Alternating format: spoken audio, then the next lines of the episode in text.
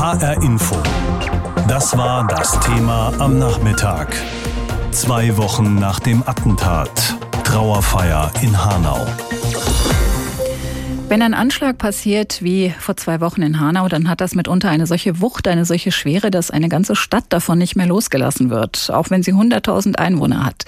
Die Erwachsenen versuchen das Geschehen irgendwie zu verarbeiten wie Erwachsene das irgendwann gelernt haben. Das gelingt mal besser, mal schlechter. Es braucht vor allen Dingen, wie wir vorhin gehört haben vom Psychologen, Zeit. Was aber ist mit den Kindern? Selbst wenn sie nur Bruchstücke des Ereignisses verstehen oder auch nur eine Stimmung empfinden, sie bekommen es mit. Der Bedarf ist insofern da, dass sie Gespräche brauchen, dass sie eine, eine Normalität wieder brauchen und dass sie ähm, ja sehr stark darunter leiden und trauern und auch erzählen, äh, ich muss immer weinen, wenn ich die Bilder sehe. Also von der einen war es der beste Freund, von der anderen ähm, war es wie ein Bruder und dann äh, war es der Onkel von dem anderen. Also das äh, dann auch so mitzubekommen, das ist schon äh, schrecklich, auf jeden Fall. Im Weststadtbüro haben die Mitarbeiter im Moment viel zu tun. Denn die Kinder aus den Hochhäusern in der unmittelbaren Nachbarschaft des Tatorts sind stark verunsichert. Bei der Hausaufgabenhilfe, die im Weststadtbüro angesiedelt ist, fangen die Kinder zwischendurch plötzlich an zu weinen. Die Traumatherapeutin Monika Wiedemann unterstützt die Mitarbeiter und ehrenamtlichen Helfer. Kinder trauern anders. Ihre Gefühle wechseln sehr viel schneller als äh, bei Erwachsenen.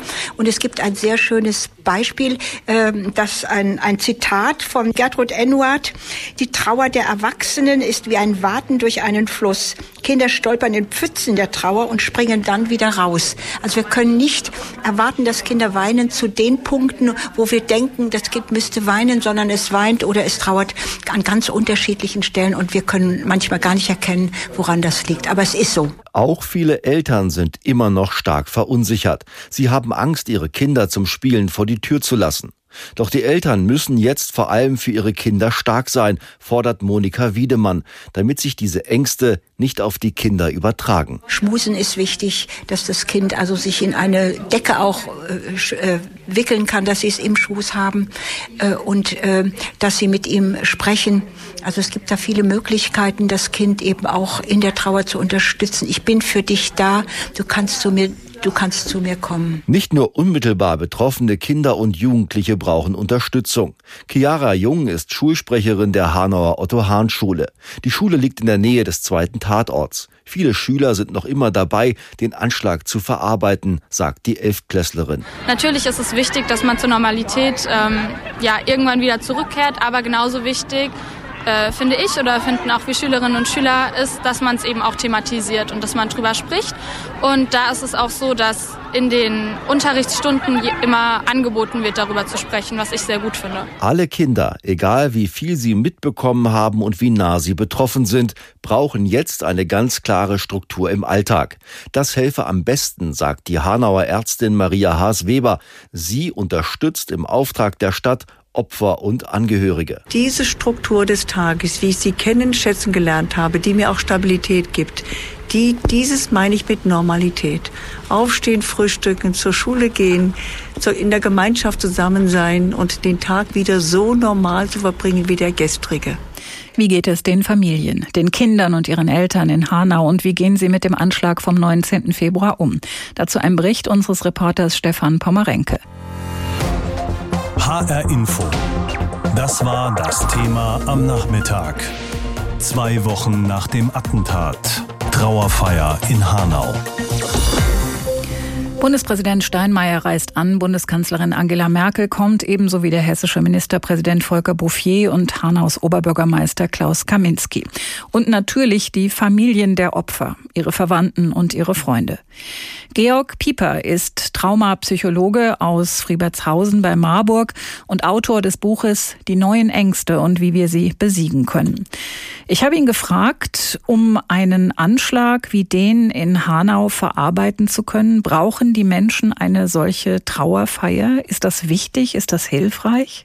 Das Erste, was sie brauchen, ist Zeit, viel Zeit. Und wir sind jetzt noch ganz am Anfang der Verarbeitung eines solchen schrecklichen Ereignisses.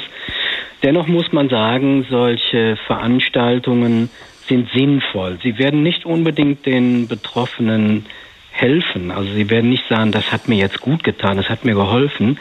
Im Gegenteil, es gibt auch häufig sogar kritische Stimmen dagegen, aber im Nachhinein, äh, wenn Menschen da viel später drüber nachdenken, sagen sie dann doch häufig, es war gut, dass es da eine gesellschaftliche Antwort gab. Ich habe äh, vorhin mit unserem Reporter in Hanau gesprochen und ähm, der hat mir gesagt, dass äh, die Opfer durchaus es als richtig und wichtig ansehen, dass da auch hochrangige Politikerinnen und Politiker anreisen. Also offenbar hilft das ja den Angehörigen doch ein Stück weiter. Ja, ich würde noch nicht von Hilfe sprechen, aber es ist natürlich eine Kennzeichnung der Solidarität und des Mitgefühls, eine Ehrerweisung und äh, das ist den Menschen natürlich schon sehr wichtig. Also von Hilfe würde ich hier noch gar nicht reden. Da würde man ja erwarten, dass es denen danach besser geht. Es wird ihnen nicht besser gehen jetzt nach einer solchen Veranstaltung. Vielleicht sogar eher im Gegenteil. Das tut weh, bei so einer Veranstaltung mitzumachen als Betroffener. Man ist sehr direkt mit seinem äh, Schicksal und mit dem Leid konfrontiert. Und äh, das ist zunächst mal ein ganz schwieriger Schritt. Aber auf lange Dauer gesehen ist das ein Schritt der Traumaverarbeitung.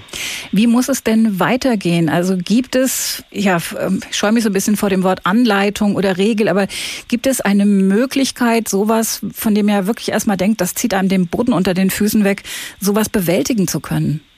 Ja, nochmal der Hinweis, es braucht sehr viel Zeit. Das äh, wissen wir aus der Arbeit, die wir mit äh, Betroffenen von anderen großen Schadensereignissen äh, durchgemacht haben, viel Zeit und äh, die Menschen müssen die Gelegenheit haben, darüber zu reden. Also der erste menschliche Impuls ist eigentlich der, dass man, dass viele sagen, ich will da nicht so intensiv mich mit beschäftigen, ich will mich auch nicht austauschen mit anderen Menschen. Viele ziehen sich zurück und äh, glauben, dass sie damit am besten klarkämen. Aber das Gegenteil ist der Fall. Also wir müssen sie motivieren, dass sie sich zusammentreffen, dass sie miteinander reden, dass sie äh, ihr Leid gemeinsam beweinen und beklagen. Das ist der einzige Weg, wo man sagen kann, so im Laufe vieler, vieler Wochen und Monate können sie vielleicht ein bisschen mehr Abstand gewinnen. Dazu wird es vielleicht ein Stück leichter.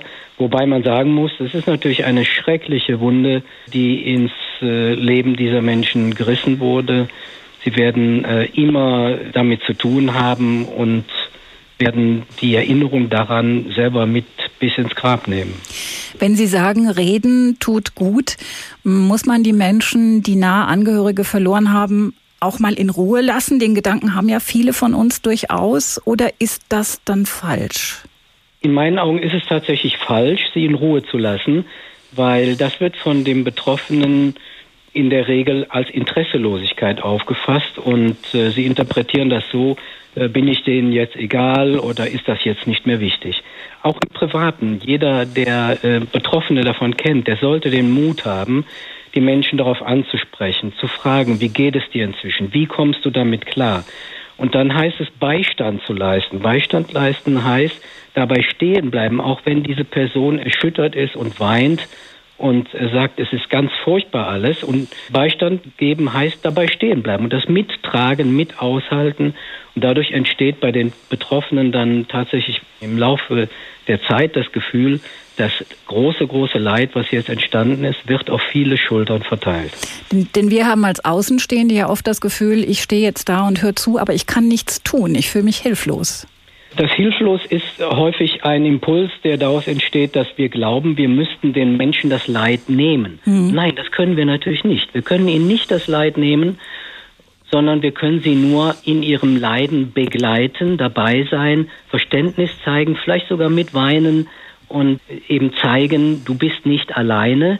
Und äh, nochmal jetzt zu diesen Gedenkveranstaltungen, da ist auch sehr wichtig, äh, nach einer solchen Wahnsinnstat eben auch gesellschaftlich zu zeigen, und das ist diesen Betroffenen dann auf Dauer schon sehr wichtig, dass wir das nicht dulden in der Gesellschaft, dass wir dagegen aufstehen und dass wir alles tun, dass sowas nicht wieder vorkommt. HR Info. Das war das Thema am Nachmittag. Zwei Wochen nach dem Attentat. Trauerfeier in Hanau.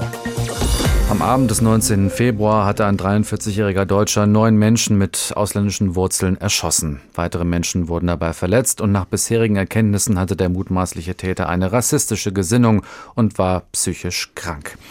Wir haben die Trauerfeier hier live in HR Info heute Abend abgebildet und Sebastian Schreiber, mein Kollege aus der Politikredaktion und ich, wir haben das hier mit verfolgt. Sebastian, wie ist die Trauerfeier abgelaufen?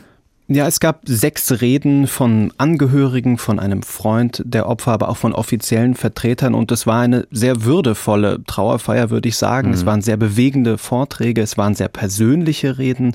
Und ganz klar war für mich, dass die Opfer dieses rassistischen Angriffs hier heute Abend im Mittelpunkt standen. Wir haben viel mehr über sie erfahren. Wir haben persönliche Eindrücke über sie erfahren. Mehrfach wurden die Namen der Opfer genannt. Also man hat einen Eindruck äh, davon bekommen, was das für Menschen waren und das stand bei der Trauerfeier ganz klar im Mittelpunkt. Das war wirklich kein leichter Gang für die Verwandten und Freunde der Opfer. Wie haben Sie wiederum Ihre Trauer ausgedrückt? Kemal Kotschak ist einer der Redner, der Trauerredner gewesen. Er ist ein Freund einiger der Hanauer Opfer. Er hat eine persönliche Rede gehalten. Er sagte, er könne das erstmal gar nicht in Worte fassen, was da eigentlich passiert mhm. sei. Sein Herz blute. Und er hat die äh, Bürger aufgerufen, gemeinsam gegen rassistischen Hass vorzugehen. Jeder steht hier in der Verantwortung, aber jeder Einzelne, die Politik, der Bund, das Land Hessen, die Stadt Hanau und jeder einzelne Mitbewohner, egal wer es ist, dass das niemals wieder zugelassen wird. Sowas darf in unserer Stadt bzw. in Deutschland niemals passieren. Soweit Kemal Kotschak, der bei dem rassistischen Anschlag von Hanau einige Freunde verloren hat. Bundespräsident Steinmeier hat die Namen der Opfer zweimal erwähnt, am Anfang und am Ende seiner Rede. Wie hat er Ihnen gedacht? Der Bundespräsident sagte, jedes Opfer gehöre zu uns, jeder auf seine ganz eigene Weise. Auch Steinmeier hat dazu appelliert, die Demokratie in Deutschland zu verteidigen. Dieses Verbrechen geschah nicht zufällig. Diese Tat hat eine Vorgeschichte. Eine Vorgeschichte der Ausgrenzung und Diskriminierung von Menschen mit Migrationsgeschichte, von Muslimen, von angeblich Fremden eine Vorgeschichte geistiger Brandstiftung und Stimmungsmacht, eine Vorgeschichte des Hasses, der sich in den sogenannten sozialen Medien, aber längst nicht nur da, schonungslos über seine Opfer gießt. So der Bundespräsident Frank-Walter Steinmeier. Der hessische Ministerpräsident Volker Bouffier gehörte auch zu den Trauerrednern. Er hat äh, gesagt, man werde über die Konsequenzen nach dieser rassistischen Tat von Hanau sprechen. Es gehe darum, besser zu erkennen, wo sich jemand radikalisiert und auch darum zu verhindern, dass diese Menschen überhaupt erst an eine Waffe kommen, so wie der Täter von Hanau. Eröffnet hat die Trauerfeier der Hanauer Oberbürgermeister Klaus Kaminski. Er sagte, Hanau eine, der Respekt Respekt vor den Mitmenschen und die Toleranz Hanau sei stärker als der Hass von Rassisten. Kaminskis ganz klare Botschaft an diesem Abend bei dieser Trauerfeier, die zog sich durch den ganzen Abend und die lautete so. Diese Opfer waren keine Fremden. Die Opfer waren Mitbürgerinnen und Mitbürger unserer Stadt, unserer Region, unseres Landes. So der Hanauer Oberbürgermeister Klaus Kaminski.